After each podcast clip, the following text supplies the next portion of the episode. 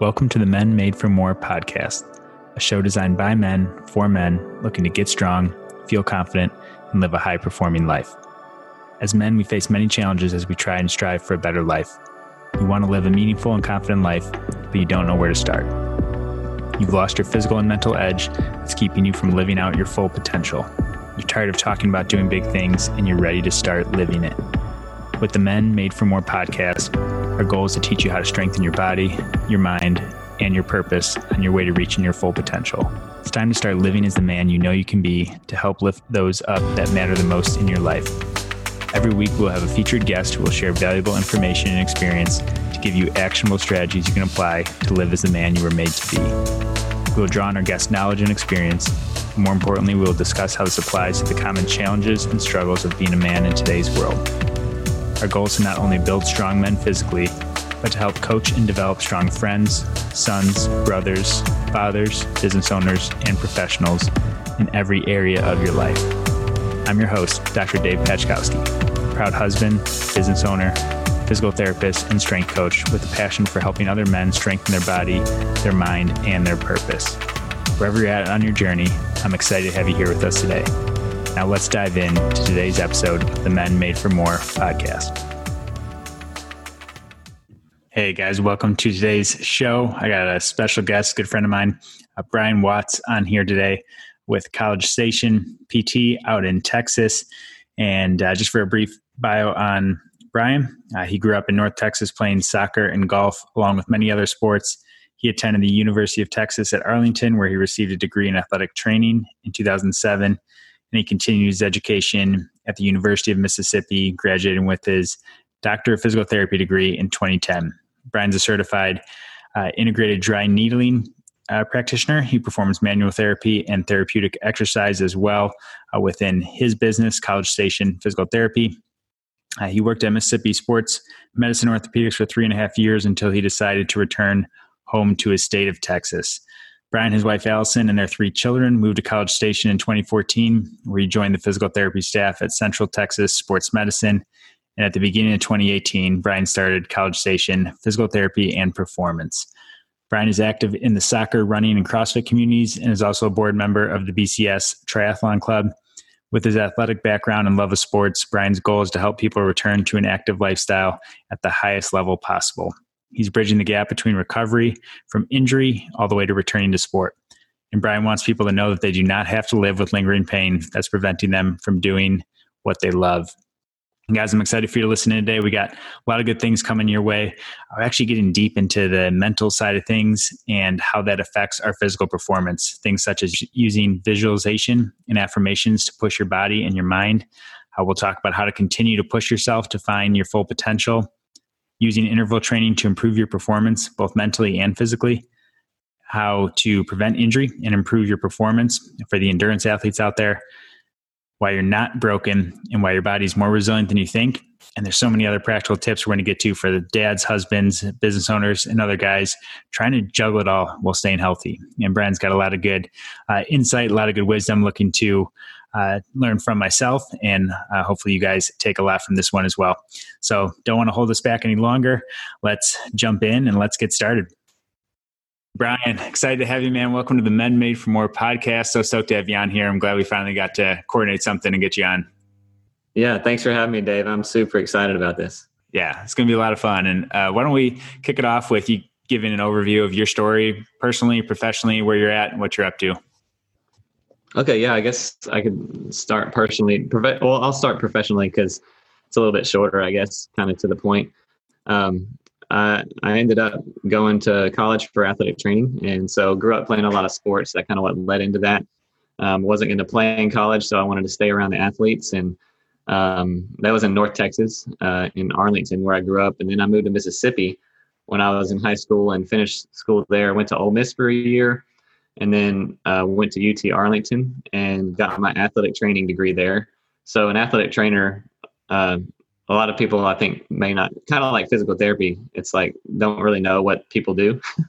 As an athletic trainer, is like, oh, do you give people water and and put some ice on them? Like, well, okay, yeah, we do that, but you know, athletic trainers are kind of jack of all trades. We do a lot of first aid, um, injury prevention, taping, wrapping, you're usually the first person that gets to that person on the field with an injury, um, and then you also get to help them get back on the field with uh, rehabilitation. So I did that and really took an interest in physical therapy. So uh, went to University of Mississippi Medical Center for physical therapy school, and then started working at a sports medicine clinic in Mississippi. There, big physician-owned clinic. There were five PTs, and we were seeing lots of patients a day, um, about 20 patients a day, and did that for four years. And then I moved to um, College Station, Texas, so back to Texas, and started working for the same kind of situation. Kind of got stuck again. I don't. Uh, we may talk about this later, like you know some things I would have done different, but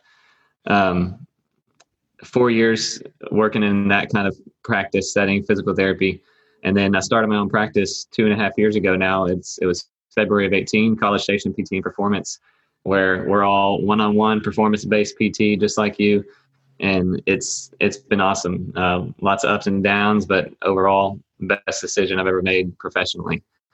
Um, and then, so that's about ten years of physical therapy so far. And personally, I grew up playing all kinds of sports. I was able to just be outside all the time. I had a younger brother that we we just we were always outside doing things. Um, I got to try a bunch of things. I played golf starting when I was six. I played soccer a lot um, kind of eventually specifically played golf and soccer in high school. But um, I mean, this is in Arlington, Texas, so the weather's good most of the year. Uh, we even got into things like roller hockey. I mean, I was big in that for like two years because um, one of my best friends played roller hockey. And then even in college, like I was the guy that had a whole sports, like everything in his trunk. So like I had the frisbee for ultimate frisbee. I had disc golf. I had golf clubs. I had volleyball. I had basketball. Played a ton of pickup basketball, and so I was just always playing sports. And I was decently, you know, I was decent at all of them. Like I wasn't, I never really excelled at any of them, which was the problem. I, I wanted to, you know, play golf or soccer in college, but I was just kind of, you know, a little above average at everything that I tried and did. So, you know, that was pretty cool. But um, and it kind of led me down the path of you know where I am now and things have evolved a lot over the last 15 years you know eventually having kids and when i was pretty young 24 now we have three kids so anyway we were just and even also in high school going back i, was I ran track uh, cross country um, got to be part of a state championship team in a private high school in mississippi which may not be saying much but um, i mean at one point i ran a 204 800 i'll take that like there's no way i can do that now um, and I ran a 56 400. So we're gonna we're gonna get after a little 40 yard sprint here pretty soon, Dave. Me, you, Kingsley, we got a we got a match lined up. Yeah, that's a good battle. You're you're how old are you? 30. Okay, so 30, 36, and 40. There you go. Yeah. well, I'm going to make you wear jeans. Yeah, I'll, I'll wear jeans to even it out. I've lost a few steps though. Oh yeah, well, maybe me too because I tore my ACL three years ago. did you have any now back to the high school days? Did you have any like injuries growing up, or was it was the ACL recently that you tore your first kind of major thing? Yeah, I had nothing major. I, I did have a like when I was in eighth grade, fractured my ankle, but it wasn't a big like dislocation. No surgery. Healed in six weeks. Um, that was from soccer, and I think I, I strained hamstring, MCL injury, but yeah, nothing major until I was 32 when I even said, I mean, I never thought I would have a major injury. I just felt like, you know, at that point, like I'm not going to have that blowout knee injury. there it is. And then I was playing, then I was playing soccer in an adult league here and it was non-contact popped. Yeah, that's tough. And we, we see, we see a lot of that. Know we'll, we'll circle back into some more of the injury side of things, but what led from, where was the transition from the athletic side of things into triathlons and now marathon training? Is that something that was more recent or has that been building up over over time, like after high school and college? Yeah, so that was definitely more recent. Um, actually, what kind of led into that was actually tearing my ACL. So um, I haven't really gotten back into the cutting sports just because it's not really necessary for me right now. Got, I mean, I play soccer with my kids, but uh, I coach my daughter. Uh, she's 11, so I co- I've coached her team for two years. But um, I started doing, actually got into CrossFit about two two and a half years ago, and that changed everything for me as far as the way I looked at strength training um, because it made it was you know it was painful, but it made me feel so much better as far as I got stronger, stronger than ever I had been when I was 35 years old, and um, and so I was able to use that to the the guy was the the owner of the gym where I was working out was a triathlon coach, and he had done nine Ironmans at that time.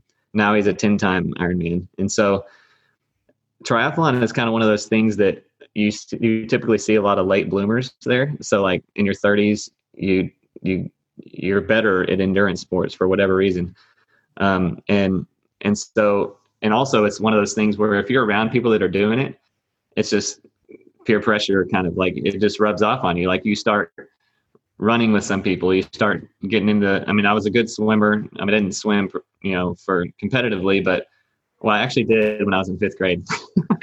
we'll count it. Um, so it was it was easy to kind of get into swimming, and then the bike was the scariest part for me, and getting used to being on the road. Even two years later now, I've finally gotten to where I'm a lot more confident on the bike uh, and getting a lot faster on the bike. But it was it was CrossFit that kind of got me into that because it was the coach that I used. He was doing triathlons. He's like, "Why don't you try this little sprint triathlon?" And so I did that, and then that led to a half Ironman six months later, and then another half Ironman well in an Olympic distance. So there's different distances, and then I was training for a full Ironman for May of 2020, which got postponed, and then I actually deferred to next year. So I'm actually still planning on doing a full Ironman um, in at the end of June up in Idaho. So um, still haven't accomplished that goal. Like I really want to be an Ironman. yeah, uh, that's, and that's so, cool. but the one thing I've been able to do also is get more into running, which I did run in high school, but for ten years, uh, I I hated running. Like I I would not go do it. I felt horrible whenever I would try to run more than a mile. My wife started eventually running and she was running faster than me, which I hate to admit. It was like, man, this is not fun. I don't want to do it. It doesn't feel good. I, and I had even kind of, I mean, I'd gained 20, 30 pounds, had three kids. I was heavier than I ever had been. I had actually went to a doctor and had, was told I had high cholesterol. I was like, uh, I've got to do something about this. So that was actually about four or five years ago. And so I just started training every day.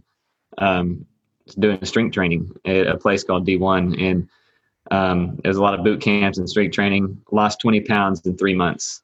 My wife hates me for that because I was able to just like knock it off.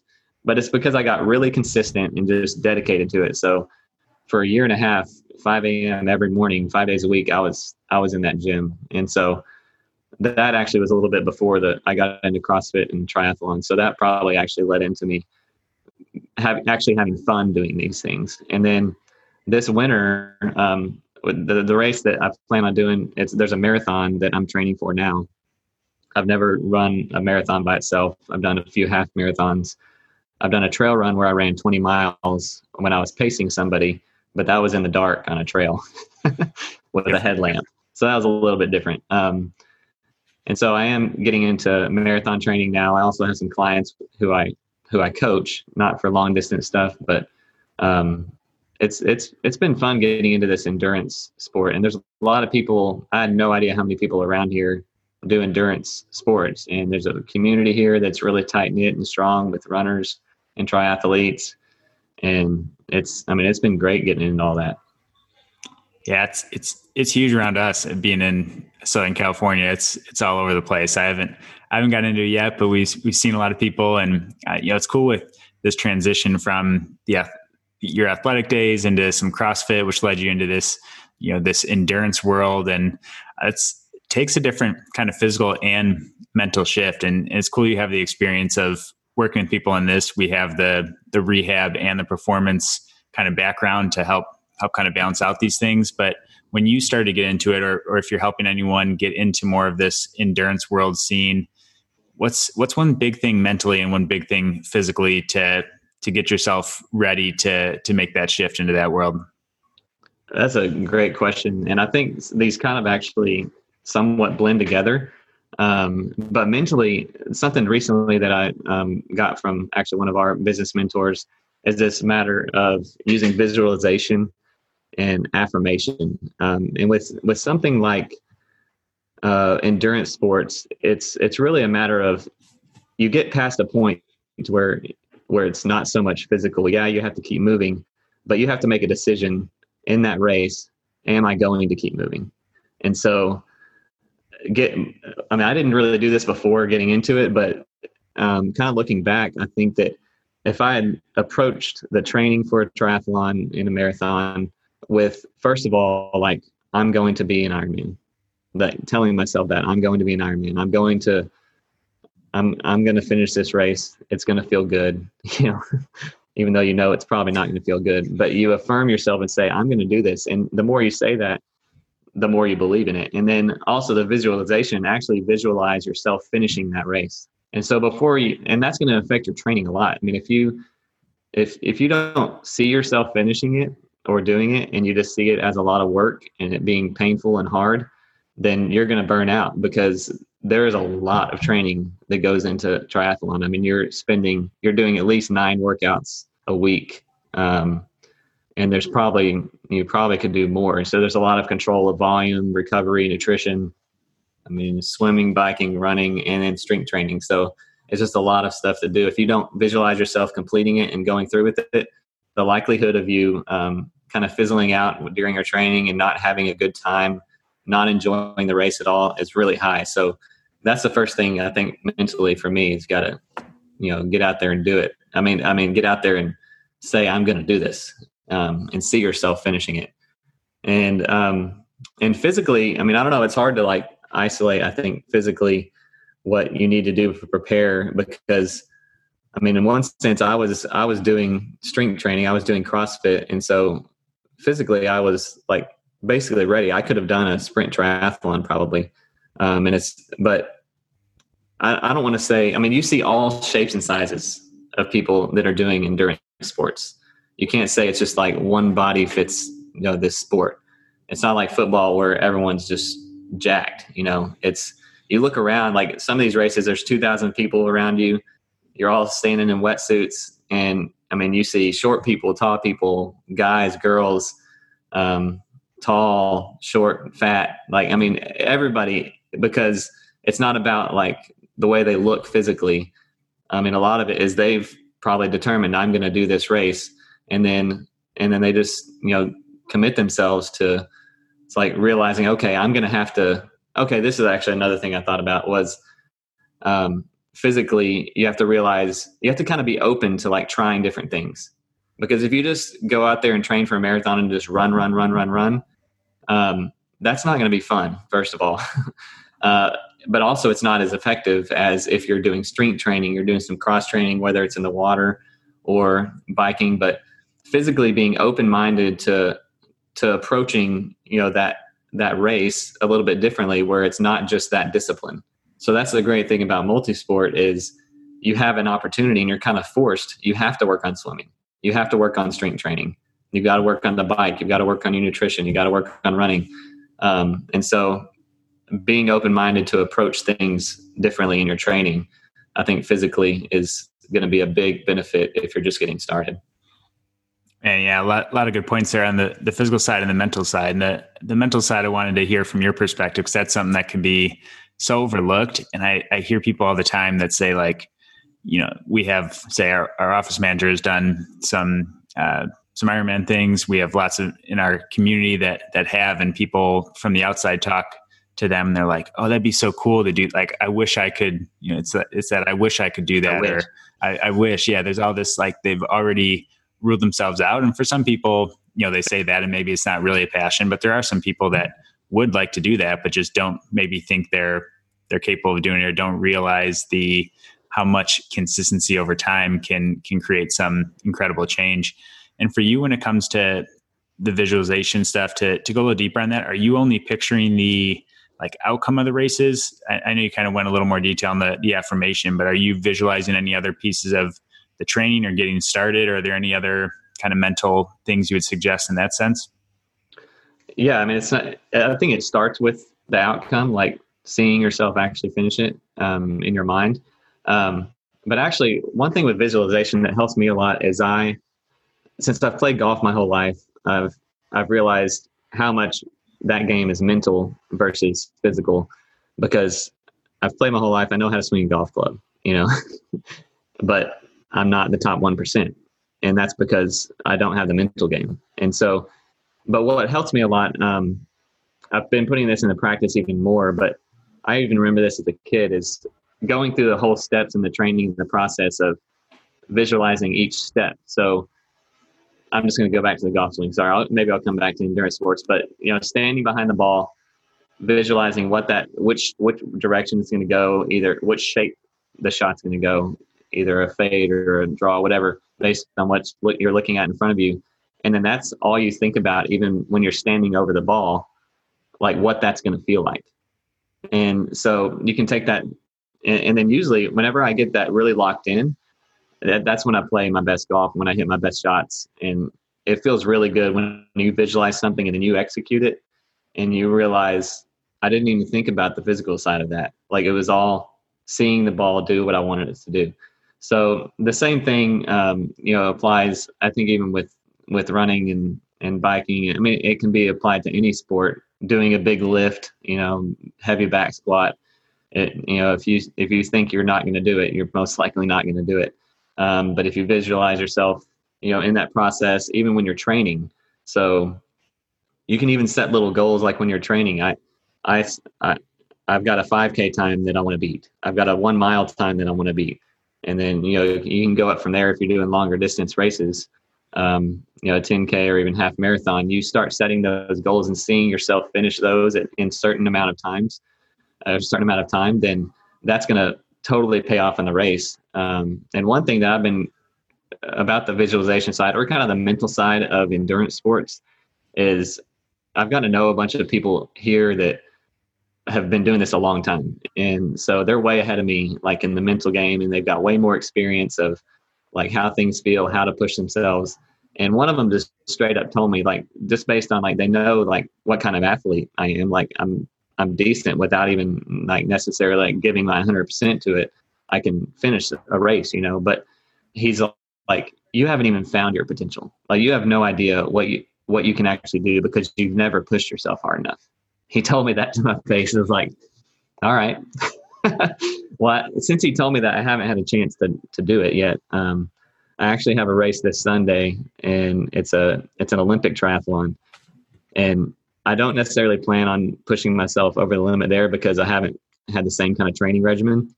Um, but he's also got me thinking about it. It's like, yeah, you get to a point in a race where you're, you, it's almost like you got to remember when you're racing what you've visualized going getting up to that point. And this will happen in a long race. You'll you'll question, start to question yourself, why am I doing this? This doesn't feel good right now, and I could just stop right now and and you know go home and we'll be fine. You'll feel better. But it's a constant battle of it's almost like bringing that visualization you did in your training. And so if you didn't do that in your training when you get to the race it's going to be a lot harder for you to men- mentally battle through that pain that you're going through or a failed plan. I mean your plan usually doesn't go accordingly with a long race where you're racing for six hours or 12 hours i haven't done 12 hours yet but i mean i've I, am starting to work on these things even before I do it, so that when they happen, I'm prepared.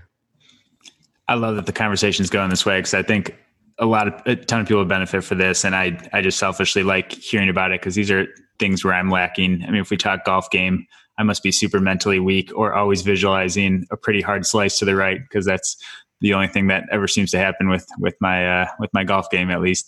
Mm-hmm. But in mm-hmm. terms of the the running side of things, and you can apply cinder and stuff too but the like 5k distance for me that's a, a challenging distance for me a, a, distance that i have a sub 20 minute 5k goal and that's what i'm working towards this year and that's just not that, puts me into a uncomfortable place i i'll do mm-hmm. i've done 20 rep squat back squat challenges i've done things that other people would say really suck but for me it's that running distance that intermediate uh, discomfort that just really sets in. And I have a hard time getting past that. Like you said, am I hitting 60% of my potential, 80%? I, I know I'm not hitting 100% because I, I have a hard time getting past that, that mental barrier.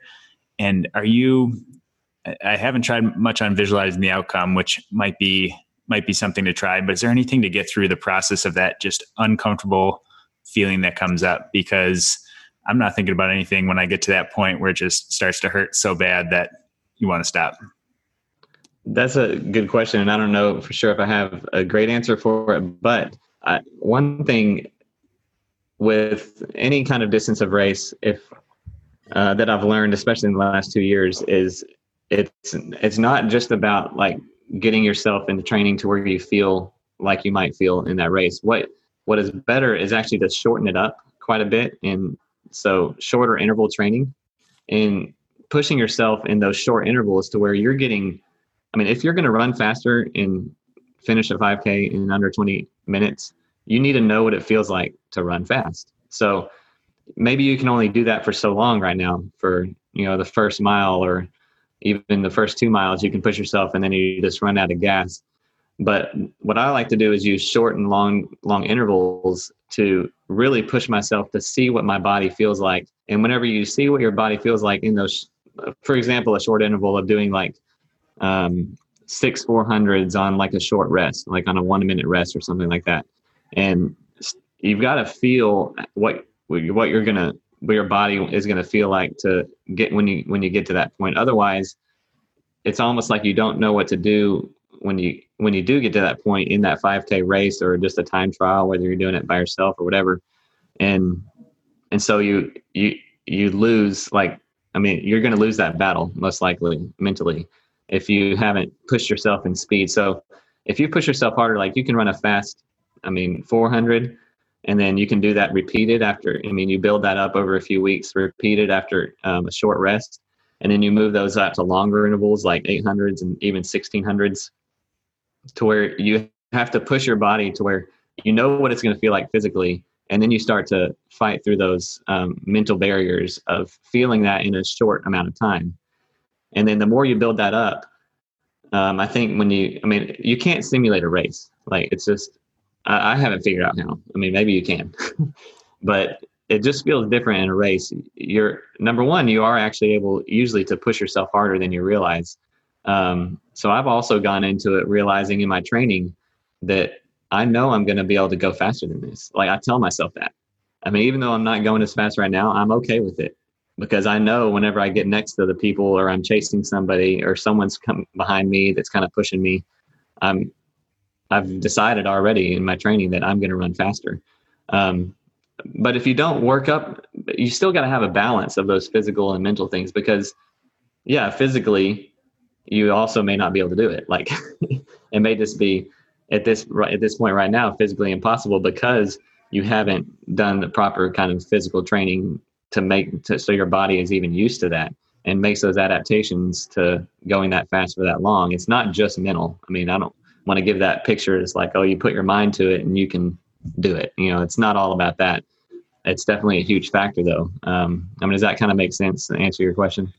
Yeah, totally. And I, I, think it's I think it's cool you brought that back because it's it's easy to hear the visualization stuff, and, and just because I've been neglecting there, and I think a lot of people overlook that component of it and focus only on the physical. But ignoring that there's such a tight connection between the physical and the mental. And I think what you said there, and correct me if I'm wrong here, sounded like doing the intervals to start to experience that feeling and, and set yourself up for some small wins too. I think that's the that's where I get that's where I can get into trouble. And I'm sure a lot of people can if I'm only timing my 5K and then not seeing any or not seeing the results maybe I want to, the big jumps, like picking some shorter term or shorter distance interval goals hitting the time on those and and you can see some more i think objective progress from that in the interval things would that be mm-hmm. accurate yeah because if you don't um, know what it feels like like even going at a short amount of time like a shorter interval 400 even 800 then you're it's like you're you're just not really going to know what to do when you try to get to that point running a full 5k um, but yeah you were right on definitely yeah, yeah, I like the blend between the physical and the mental. That's something that I think anyone listening can benefit from, whether it's golf or sports, mm-hmm. just getting out of pain. I think it's a big thing too, and that's something we see a lot of is people get stuck in this. You know, and I'm not I'm not trying to downplay the role of pain and the, the physical side of pain, but there is if you don't let go of the if you don't embrace the possibility that you can improve and that you can get better, then that's something that's going to continue to maybe harm a little bit of your your progress or, or at least stall some of the progress that you can have.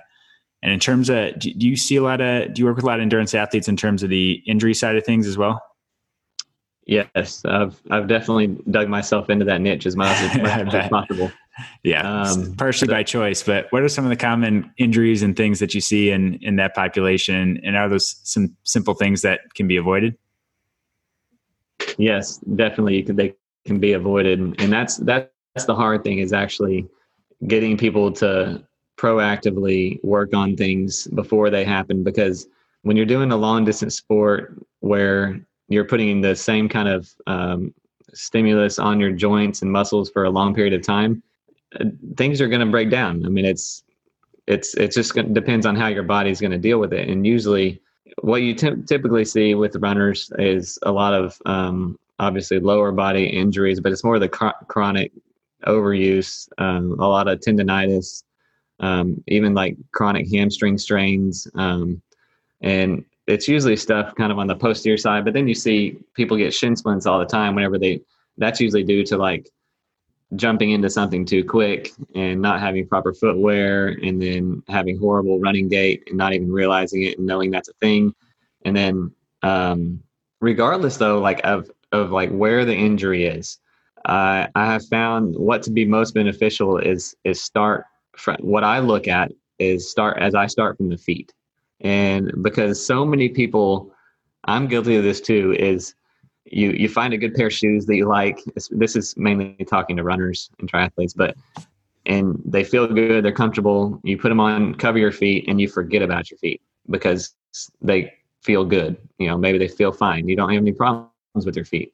But if you don't have good motor control in your feet, strong feet, then it's just going to lead up the chain. So I start people with the feet, and that usually a lot of times will cure 60 70% of what's going on in their achilles or in their knee especially. Um, hardly anybody has an actual structural problem in their knee but that's where a lot of the pain is is in is you know quote unquote runner's knee. Um, but both me and you know that if you don't look at the full body i mean even with a runner if you're not looking at things from the spine then there you know there's going to be problems. So as far as like a preventative side um, number one, like I think everyone's gait should be analyzed, their running gait. I mean, you should, I mean, whether it's by a professional or even someone that just knows a little bit about what they're looking about and looking at and talking about, um, I think it would be tremendously helpful to have someone look at you runs in slow motion, either on a treadmill or even what I do is just in a short space in my gym and look at it from the side, front and back. And we usually just make little changes, get people running a little more efficiently. And that takes time to change because they've just been running naturally and not thinking about it. Um, but so you start with that, and then you start with just even just like doing simple movement and mobility assessments. You can pick out all kinds of really simple things to work on that make a huge difference um, in the way they're able to actually apply that efficiency in their run. So like even so, if you do these separately and like just do the running analysis and don't do any kind of um, mobility or movement assessment, then you're kind of missing a piece of the puzzle because maybe you want them to do a certain thing in their running gait, but there's no way they can even get in that position because you haven't checked it. So when you have someone that uh, that takes the time to really approach that whole person as you know, you look at their run, how they're actually running. You look at you know the movement of their ankle, for example. If if you don't have the right ankle uh, enough ankle mobility, just like whenever you're doing a squat, um, it affects your running as well. And so when you combine all these things of looking at that and then you start getting into the strength aspect of it then you're able to really help people um, and i've seen this from both directions mainly from people coming in of i'm hurt. Can you help me? I've been running 60 miles a week and now my shins hurt or whatever. And but before that they weren't doing anything really preventative. Maybe they were doing just a little bit of strength training. Um, and then i've got the opposite end of people that have realized somehow I've gotten them to realize, or they've just read a bunch over the years or experienced injuries over the years and tried to get help, whether it's through other PTs or chiropractors, doctors that try to, you know, get through to where they can run and they realize, um, I actually need to start working on this before I hurt.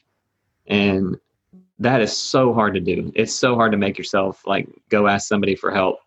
But at the same time, it's like, you know, getting a coach for triathlon, for example, um, for me, it's a no brainer. Like, yeah, you can find something online to help you train, but to have that feedback from somebody, it's almost like if I didn't have that coach, then I'm just setting myself up for failure. And I'm, you know, I'm not injured. It's not like I'm hurt going into it, but the likelihood of you probably getting hurt trying to coach yourself when you're not an expert in it, then it's not very good. So, and you're probably going to get hurt or fail at the race or, you know, not have a good race. And so it's kind of the same thing with physical therapy. You know, for people that know what physical therapy is and what physical therapists can do for them, um, part of that is on us, like how we can actually, you know, advertise that to what we can do and what how we can help people. I think that's changing a lot um, with a lot of the people that we're working with. People are realizing there's a lot more you can do to to save you time and money and heartache on the front end of taking care of your body, preventing injury pro- proactively by doing strength training, doing plyometrics. Um, it's like, I mean, I know you've talked to people about uh, the golf niche, and it's like golfers doing back squats. Like, why would you need to do a back squat in golf? It's it's actually extremely essential in being able to learn how to transfer load and power and all this and having mobility.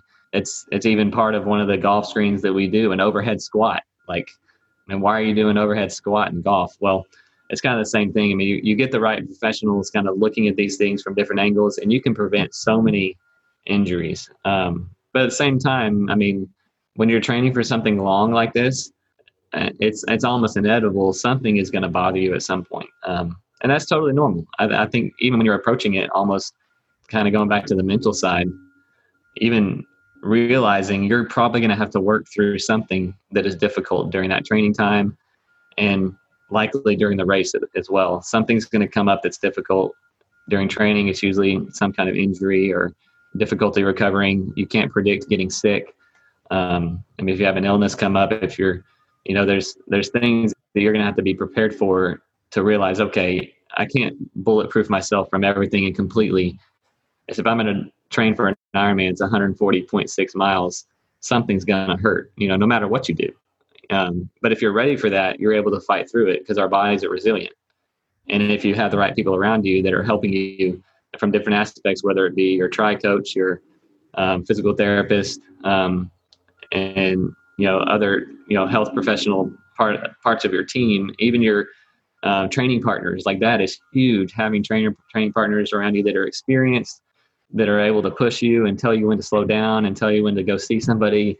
Um, I, you know, I, I think that all works together um, as a team to really help you prevent those injuries, but also work through them when they do happen.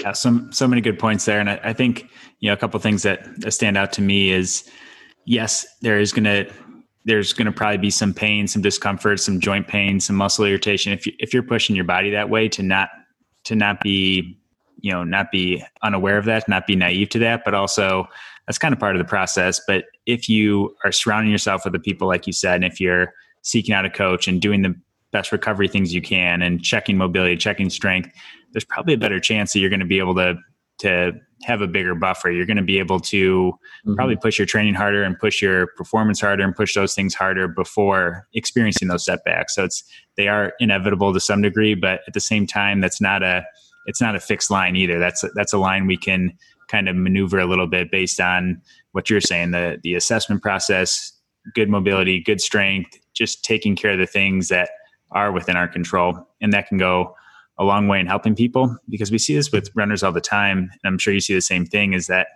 people just because running so easy, it's so readily available. It's like, well, I need a pair of running shoes, and now I'm a runner. But like people don't realize how complex running is when it comes to, like you said, gait and running form and the strength needed and the mobility needed. People just start picking up a running routine though, a couch to 5K. And I, I think those things are those things are great. And I think it's great for getting people excited about running to get them in in better, you know, cardiovascular shape. But to neglect the complexity of running, to neglect the need to seek out a coach to be like, hey, I can spend you know one visit working with someone and get a ton of information versus having to wait for something to break down the road and then all of a sudden you need you know you're out for for three months. And i think that's like you said really really hard for people to see but the ones that can take you know more of that proactive approach do really really well. Yeah. Have you found a way to um, find those people and let them know? Uh, yeah, it's it's a. Uh, I think I think the endurance world's are pretty good. They're pretty good about being proactive to you know if you can if you can get in with the the right group of them. There's some that seems to fall on on different sides of the fence. Some don't want to do any recovery. Their warm up is only their first mile or two is all, that's all they all they do for warm up and their cool down is a beer or something but uh, for that's know, why they're running the race yeah. that beer at the end yeah it's it's good motivation so yeah and that's a I mean, it's it's hard to find that. It's hard to, like you said, it's just hard to shift that mindset. I, as much as we know, I'm sure you fall into this too. But to to give people some grace, it's like I we know a lot about movement and performance and recovery and those things, but we're not always practicing what we preach either because if we're not in pain if we're not hurting and if our performance is doing pretty well it is hard mentally to mm-hmm. to make that shift have you found that too i'm 100% guilty of that and i mean i was actually kind of dealing with this other day just um, both kind of mentally and physically um, i mean I, I did have my acl reconstructed three years ago and it it does bother me sometimes it's, i can't say like it's good. You know, um, it's never going to be the same in one sense. Um, uh, but whenever it does start to bother me, I kind of look back and realize, actually, I, it's not just me looking back. It's I work with so many endurance athletes that I'm having them do all these things, and I'm realizing the whole time, like if I had just been doing this, my knee wouldn't be hurting right now.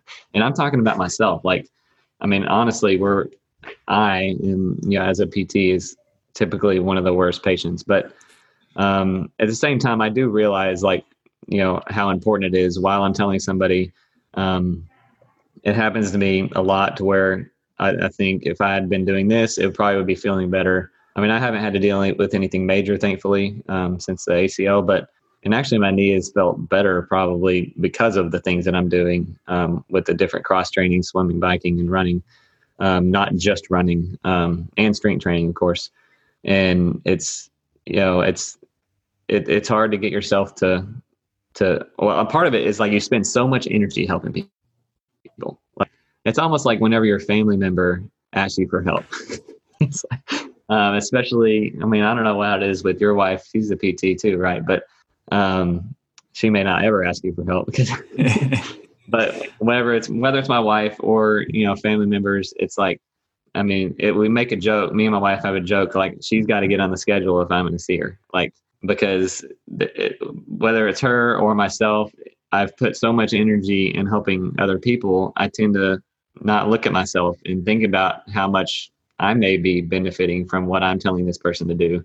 And so it's something I'm always working on. Um, obviously, still haven't mastered, but something to work on for sure yeah, we, we just had a just had a client I was working with yesterday, and, and he's like, "Man, you guys, you guys must never be, you guys two PTs, you must never be hurt. You guys are like, you're gonna you're gonna age so well because you're doing all the right things." I'm like, "Hey, just because we we just because we're telling you these things doesn't mean we're going through and you know, because like you said, we're helping people, we're working all day with people, we're you know always in it, and then like you can be exhausted after, and it's it's hard to."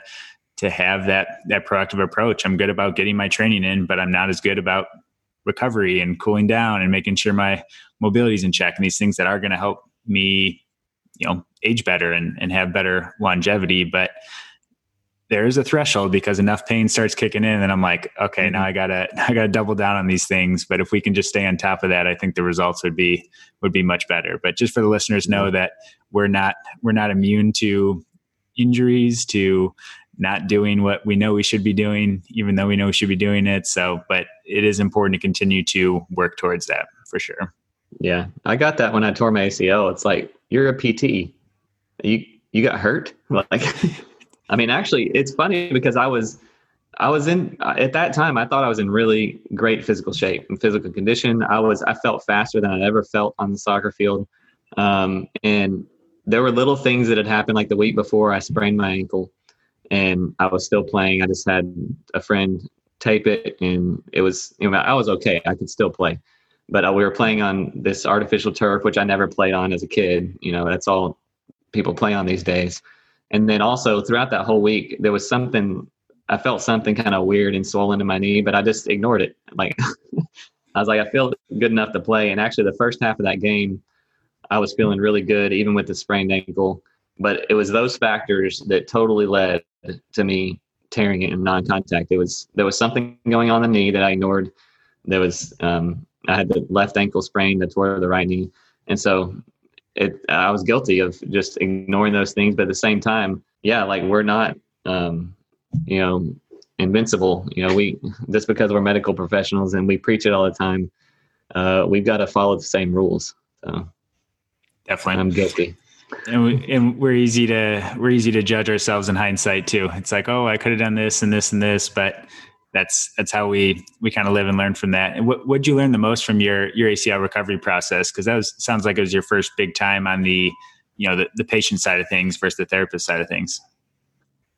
Well, I I didn't realize I think how much um, you have to push yourself in the rehab process. I mean, I I was used to pushing people. I working with a physician-owned clinics. I saw so I treated hundreds of ACL reconstructions, and the way it was set up, I wasn't really able to help them the way I probably could. But at the same time, you know, you don't, you have no idea really what they're going through until you, it happens to you. So, in a sense, it was almost a little bit of a blessing of it happening because I got to experience uh, firsthand how much you have to actually push yourself to try to get your knee back to normal. Um, and actually, even three years later, almost three and a half years later now, there's there's things I'm doing and realizing like I still haven't you know found that full potential in in what's there in my knee now. I mean, there's a reason it still bothers me. It's because I haven't I still haven't found like that or maybe I found it, but I haven't pushed myself to that um, extent of learning how to strengthen my knee even more uh, to get it back to feeling even better. And I've read, you know, testimonies of people that you know working working with athletes of being told that they'll never be the same. And they've they found the right programs that work for them and the right person to push them hard enough. Um, and that's really what i've learned is like don't stop looking for something to help you because i think this has come up before. Maybe i think i said earlier but we're we're way more resilient than we give our ourselves credit for as far as physically our body is and even mentally. Um, i mean it's just amazing how our human bodies are made to be able to recover and heal and so, but we still have the have the responsibility on ourselves to be able to push ourselves and find those limits um, and go past those limits of feeling like better than you did before. I can't say that I feel better than I did before I tore my ACL, but I know and I realize this after some experience that there it's there. Like I know it's there. I I just have to you know push myself to go find it. That was the biggest learning, and I'm which I'm still learning is get past that threshold and keep going. Yeah, it's, it's, it's tough to find that that next level. And you always think you're there, and then you push yourself a little further, and you find there's more to it, and that's that's an ongoing process, and that that never stops. And it's cool for you to experience that in a in a different way. And I think I also love what you said too about finding someone who you know there, there is a right approach out there for you regardless of your sport or your injury or those things like you're not going to click with every everyone out there and not everyone's going to be able to necessarily help you but there's definitely someone out there that can you know make those changes even. So, so don't give up on that side of things either. Even if 10 people told you like hey you're never going to quite be the same keep working keep working towards it. I think it's powerful. Yeah i'm glad you said that because i mean people are told that all the time.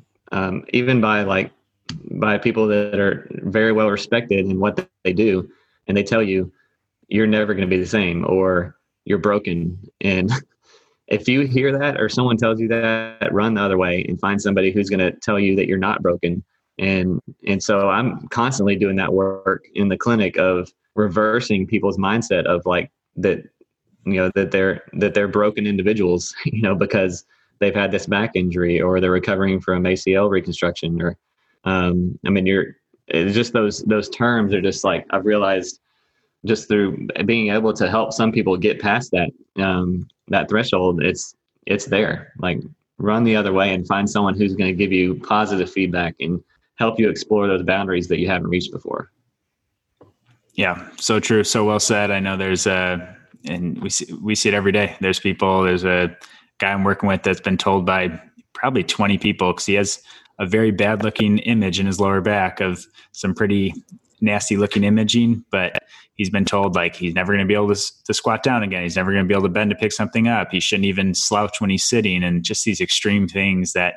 And you know, four visits in now, he's pain free for the first time in six months because simply by telling him that he's not broken, showing him that he can hinge and squat and mm-hmm. lunge and do these things and like it's opened up a whole whole new world for him and we see that in big and small cases all the time when we when we can empower people and not you know does everyone need to be deadlifting 500 pounds? No but should everyone be able to do basic movements of bending and squatting and even a little bit of jumping running? Like i, I think so. Definitely. I totally agree. Yeah. And uh, a couple other things I want to get into before we wrap up here. What's a uh, you know, how have you noticed your, you know, because you got so much going on too with with business, your family, you're still training, you're trying to get your first marathon and your first Ironman. Where do you where do you find time for all this, and how has it changed from with a kind of with family life from being a younger parent? You said 24, I think, when you had your your first kid, and and how did things kind of evolve and change since since that evolution? Well, I think it took me a long time uh, to to figure it out, honestly, and I can't I can't say that I've fully figured it out, but I've definitely made progress. Um, but we were me and Allison were young. We were 22 and we got married and had our first at uh, 24 years old. So she's 11 now, and um, so having those three kids within two years, um, that was kind of the plan. We did it. We we were we were as much as possible like you know around and helping them um, and being present. That's that's actually one thing that may bring up uh, later. But uh, I, I, struggled for about ten years of being being active and actually you know working on my quote unquote training. is like it was non-existent. Um, I, I would I would work basically you know probably 50 hours a week um, and be so drained from that that I honestly didn't want to do anything. The only thing that actually, I, okay, I say I wasn't active. The only thing I kept doing during that 10 years was about once a week, I would play basketball with some friends, uh, pick up basketball. And so at least I kept, you know, doing something, but it, it was, I was able to, eventually it was, it took uh, the doctor telling me, you need to change your lifestyle. Like you're, you've got, you're 32 and your cholesterol is high and so, I, you know, like I said earlier, I jumped right into it. I, I took that as motivation. And so, as far as like, you know, even later now, so the kids are seven, nine, and 11. Over the last two years, things have changed about like how I'm approaching like how to balance those things because I've, I did start a business. Um, you know, that is one of, you know, my top three things that I focus on. I can't say that it's my priority. I think if it was, then um, I might be in a different spot than I am now, uh, business wise, which would be great. But other things would have suffered for sure with my family um, and spiritual side of things. And so, uh, what I, the approach that I've taken is being able to balance both um, being a father first of all and, and a husband, and then you know I wasn't able to do that whenever I was in my old job. So actually, starting the business allowed me to free up times where I could actually put things on the schedule where like, okay, I'm going to exercise at this time. I'm going to get up at this time. I'm going to help my kids get ready for school. I'm going to work on the business at this time, which I, which has been huge having business coaches help me do that because I'm really bad at blocking out my time and kind of managing that. But I realized I needed help doing that. So, um, that's, that's something that, you know, I've learned how to manage of, I mean, honestly, I don't know how I do it. Like, I mean, to answer your question, it's like it, there's a lot going on with the business. The, the kids are involved a lot of sports. Um, I'm trying to train for Ironman. I am still I'm playing a lot of golf now. Not a lot, but like once a week on average, uh, if possible. I'm trying to, so I'm even blocking out time for that. Um, and that's just kind of a more of a personal thing. I'm wanting to work on that, but also related to business. I recently got some certification to work on golfers so that's a, a direction that I am going to eventually take the business. But um, there's just a lot going on. I'm, i mean, uh, like I said, coaching soccer. Um, take my wife is a rock star. I mean, taking she's helping run the business. She's taking kids to and from practices, dance, um, and honestly, like I wouldn't want to have it any other way. Like not having things to do wouldn't. I, I, I would just be bored and I'd probably get into trouble. So um, it does get a little bit hectic at times, but I think the biggest thing is, which I, like I said, I'm still learning, is learning how to kind of block those things out in your schedule, and um, whether it be you know actually scheduling family time. Um, I couldn't, I could do that whenever I was in, you know, working for uh, the other clinics, but it wasn't the same because I was so drained mentally from that. I couldn't help. I couldn't. I wasn't present like with my kids, mm. and that's terrible, you know. And there, we still have other distractions now. Phones are really bad. Um, finding a time, finding a way just to put that away and go outside and jump on the trampoline with your kids. But I found that if you know, not in such a regimented way where you're just totally mechanical, but finding a way to block things off in your schedule and work together with your spouse and make time for the family first um, we're we're really involved with things with our church. That's another thing I haven't really brought up, but I have designated nights where I'm involved in different meetings. Um, whether it's with a big group or a small group, we have people over home for Bible studies, um, which has been different, you know, obviously with the pandemic. But um, it's you know there there is a lot going on, and you know I haven't figured it out yet, but finding finding a little bit of balance everywhere is what's working for me right now, and and I'm not trying to go win an Ironman, you know, so it's not like I'm trying to compete at the highest level. I've realized that that's not what I need to do right now, and and or ever probably. but um, I've I've found a way to be able to train enough to where I can finish one. Hopefully, I mean I I'm pretty confident that I can do that. So um, yeah, I don't know. It's all about balance. Man, I love that. And I I think, you know, we align in a lot of ways with that of, you know, priorities I think is a big thing that people miss mismanage priorities sometimes of where, you know, like you mentioned for you, it's spiritually, family, business, and like health is important to you, but knowing where those fall in line with each other too, of if, you know, if your exercise starts taking the place of your family and your faith and some of those other things, like there's going to be some, you know, there's going to be a, a slow, slow or fast like cascade or down downfall with with that kind of approach. So knowing, you know, knowing what's what's realistic, like you said, not trying to win an Ironman. And if if your goal is to win an Ironman and that's the most important thing, then those other areas of your life are going to have to suffer. Like there is some some trade offs with that. I think the other thing though that whether you realize it or not, it sounds like it sounds like you're you're saying no to a lot of things and you didn't directly say this but what i took from it you, you have to be saying no. It sounds like you're doing a lot but there's got to be a lot of things that you're also saying no to whether intentionally or, or subconsciously because it sounds like you're doing a lot but it's also a lot of stuff that's really you know, you're not you're not wasting a lot of time either. You're you're doing activities that fulfill you and align with your priorities. How how do you go about saying no to even you know good opportunities to really focus on these things that are the most most focused and most uh, important to you? That's a great question. I mean, I don't know if I've really realized, you know, whether how much I've even had to say no. One thing I'm actually bad about saying no. So, um, and that's that's something my wife will tell you. It's I, it's it's not necessarily like a shiny object. I'm not chasing chasing shiny objects, but um, I'll kind of take one little step in a direction, and I, am not great at saying no right away. So it usually doesn't take very long because it kind of gets through me and to my wife. And she she's kind of the litmus test of like no no no don't you don't need to do that. You don't need to sign up for that gym membership. Um and and a lot of that is kind of business related but kind of falls since we're so mixed with our business and performance and fitness um things come up like uh, you go to a gym and do a workshop or you go meet a new business owner at a row house or so, something like that. And and I, am the kind of person who's like, oh, I really like this. I'm kind of pretty, you know, I'm kind of good at it, and so let's go all in. And so I'll come home and it's like, no, no, you're not joining that gym. and so um, that that's to answer your question. The way I do it is me and my wife have a really great relationship, and she she's able to tell me in the right way of like, okay, wait, let's let's focus on this before we do this, or give this a try first. Um, and so I think for me, if I would just relied on myself and just was and just ignored anything that she said, then we'd be in a lot of bad directions. Like, I mean, we was the business wouldn't have done well probably, and family, who knows, you know.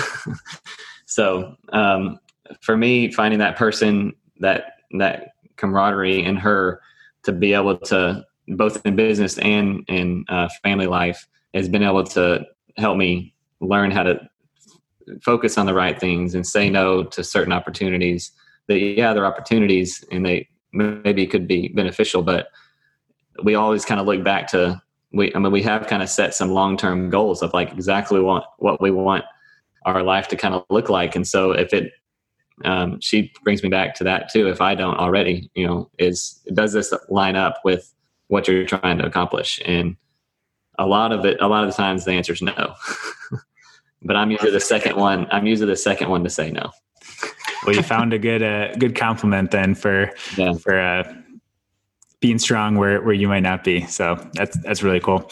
And and we've uh, want to wrap up with just a couple more questions that have asked have asked all the guests so far, and we've already gotten into so much of this side of things, which I'm I'm super stoked about because when I approached you originally too about the podcast and with any of the guests, I want this to be you know a wealth of information from a health standpoint, from a fitness standpoint, which things we've already touched on, but also want it to be you know a place where we can be real with listeners and especially for our you know, our struggles as as guys out there is like in this world it's so hard if there's these appearances and comparison of what we should be you know looking from the outside uh, looking at your life from the outside. It's successful business. You're doing all these things. It's golfing. It's the the fitness and marathon training the ironman the beautiful family involved with your church like you're saying. And there's just so many things going on. It's easy to look you know from someone looking from the outside and be like you got it all figured out.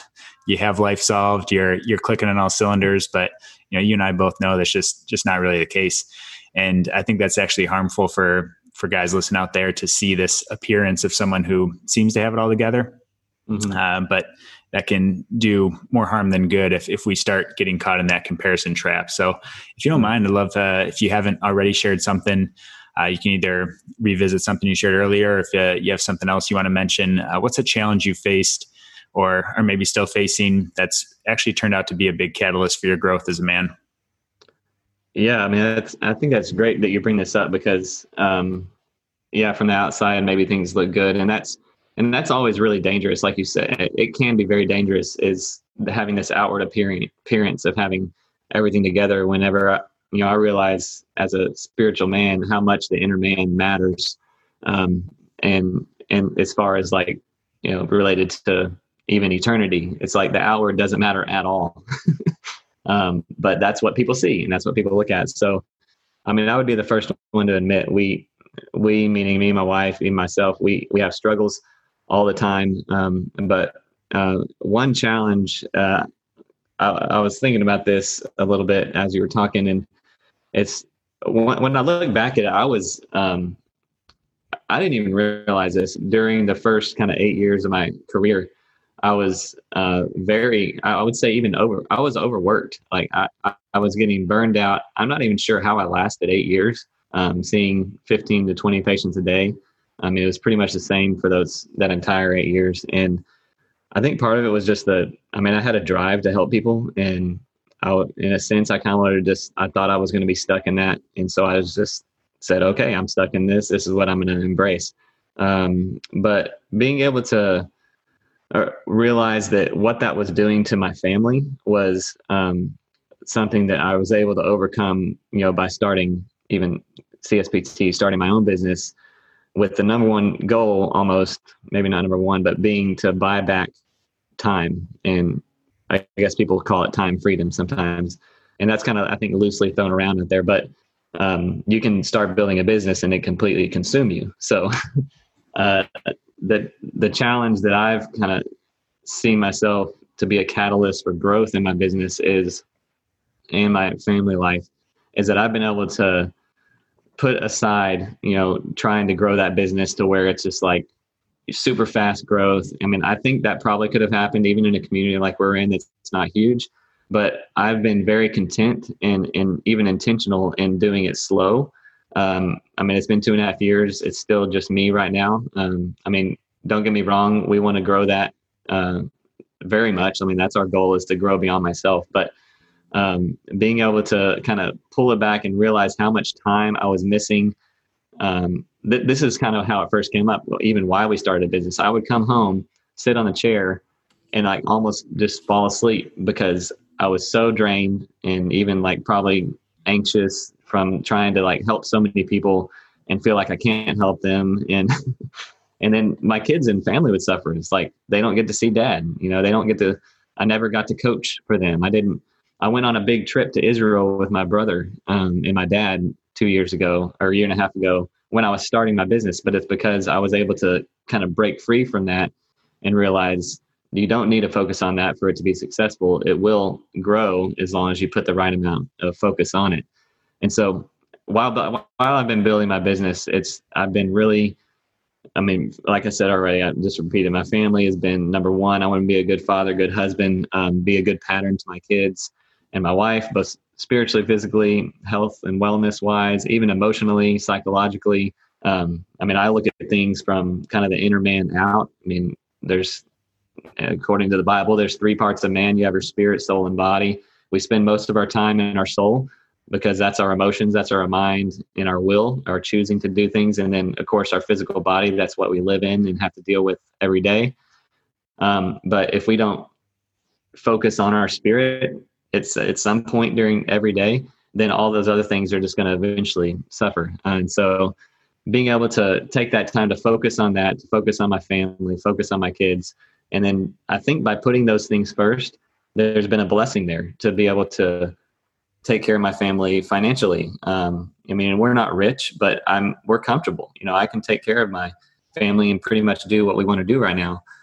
And so, you know, using those using that using business to kind of make that change and overcome that has been probably the biggest thing looking back so far in the last two and a half years. I love all that. Yeah, no, thanks so much for sharing that. That's uh, so much good stuff in there, and uh, yeah, just really, really cool that you're able to to share that and be open about it. And then, and we know business is not an easy journey, and it's a amazing time for growth, but it takes a lot of a lot of consistency in the right areas to be able to to keep keep your mind in the right place, keep keep mm-hmm. everything you know prioritized where it should be. So really cool to hear all that. Yeah.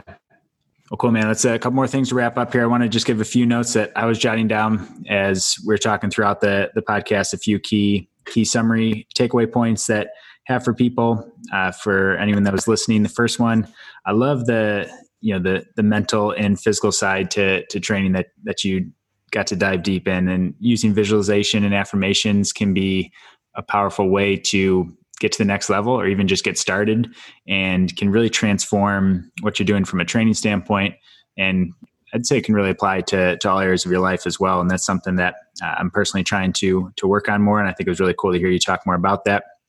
Uh, second thing I loved was finding your full potential. You mentioned this a couple times. If you had a, a coach that blatantly called you out for it, and you mentioned with your knee as well, but to not stop looking for for that next level and knowing that when you think maybe you're at 100 or close to 100 you might not even be close and you don't know until you continue to slowly uh, demand a little more from yourself and, and continue to surround yourself people that can elevate you in that area as well and then this kept coming back time and time again of you're not broken you're we're much more physically and mentally resilient than we think so mm-hmm. i love all those things and those were a few big things that that uh, stood out in my mind anything else you want to add to that I don't know, man. That pretty much summed it up. I mean, I think that's pretty good.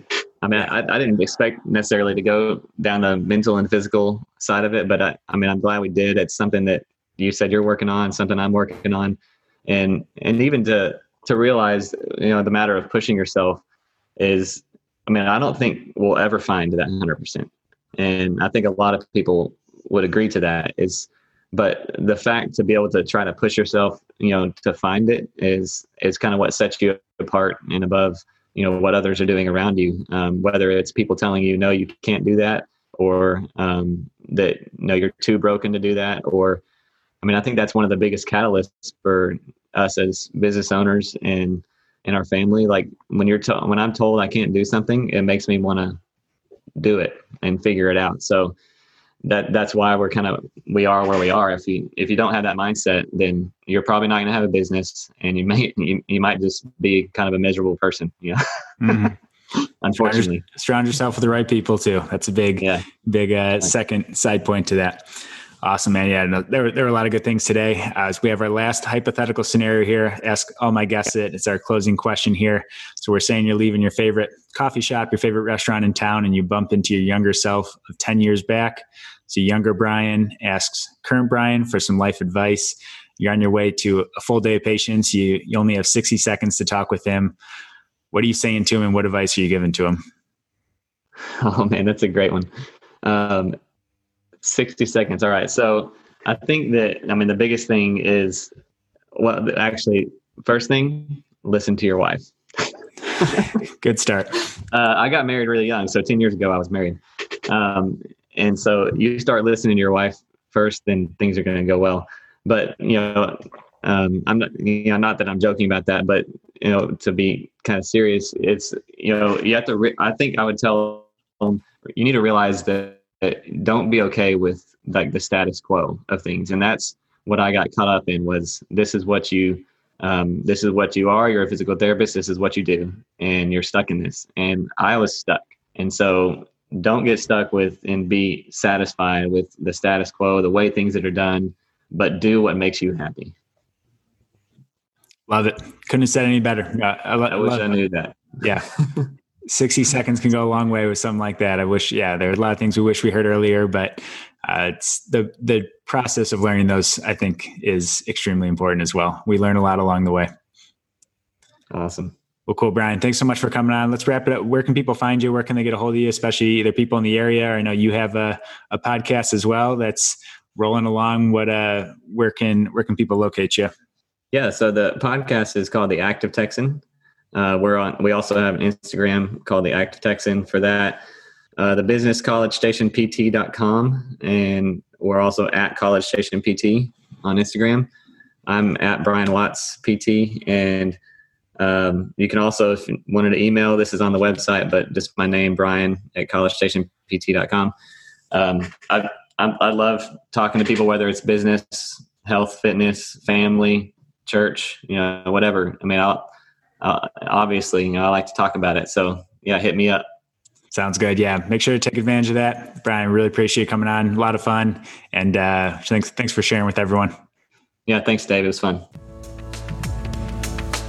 Thanks so much for listening to today's episode of the Men Made for More podcast. I hope you found today's show valuable and that you have some actionable strategies you can apply to your life today. If this is your first time listening, thanks for being here. The aim of this podcast is to provide a ton of the best possible content to help you grow in your journey to becoming the best version of yourself. If you enjoyed the podcast and found it helpful, please make sure to subscribe to the podcast and leave a five star review. These subscriptions and reviews help other like minded men discover the podcast and take the next step in strengthening their body, their mind, and their purpose. If you're a regular listener, I can't thank you enough for investing in yourself in this show. Please make sure to share this with a friend or post on social media and tag me with your favorite part from today's show. If you haven't already, make sure to join the Men Made for More Facebook group to be a part of a community of like minded men that are elevating their game and living for more by searching Men Made for More on Facebook. Keep challenging yourself, growing, and know that it's okay to get out of your comfort zone and know that you're made for more. Thanks for listening and see you guys soon.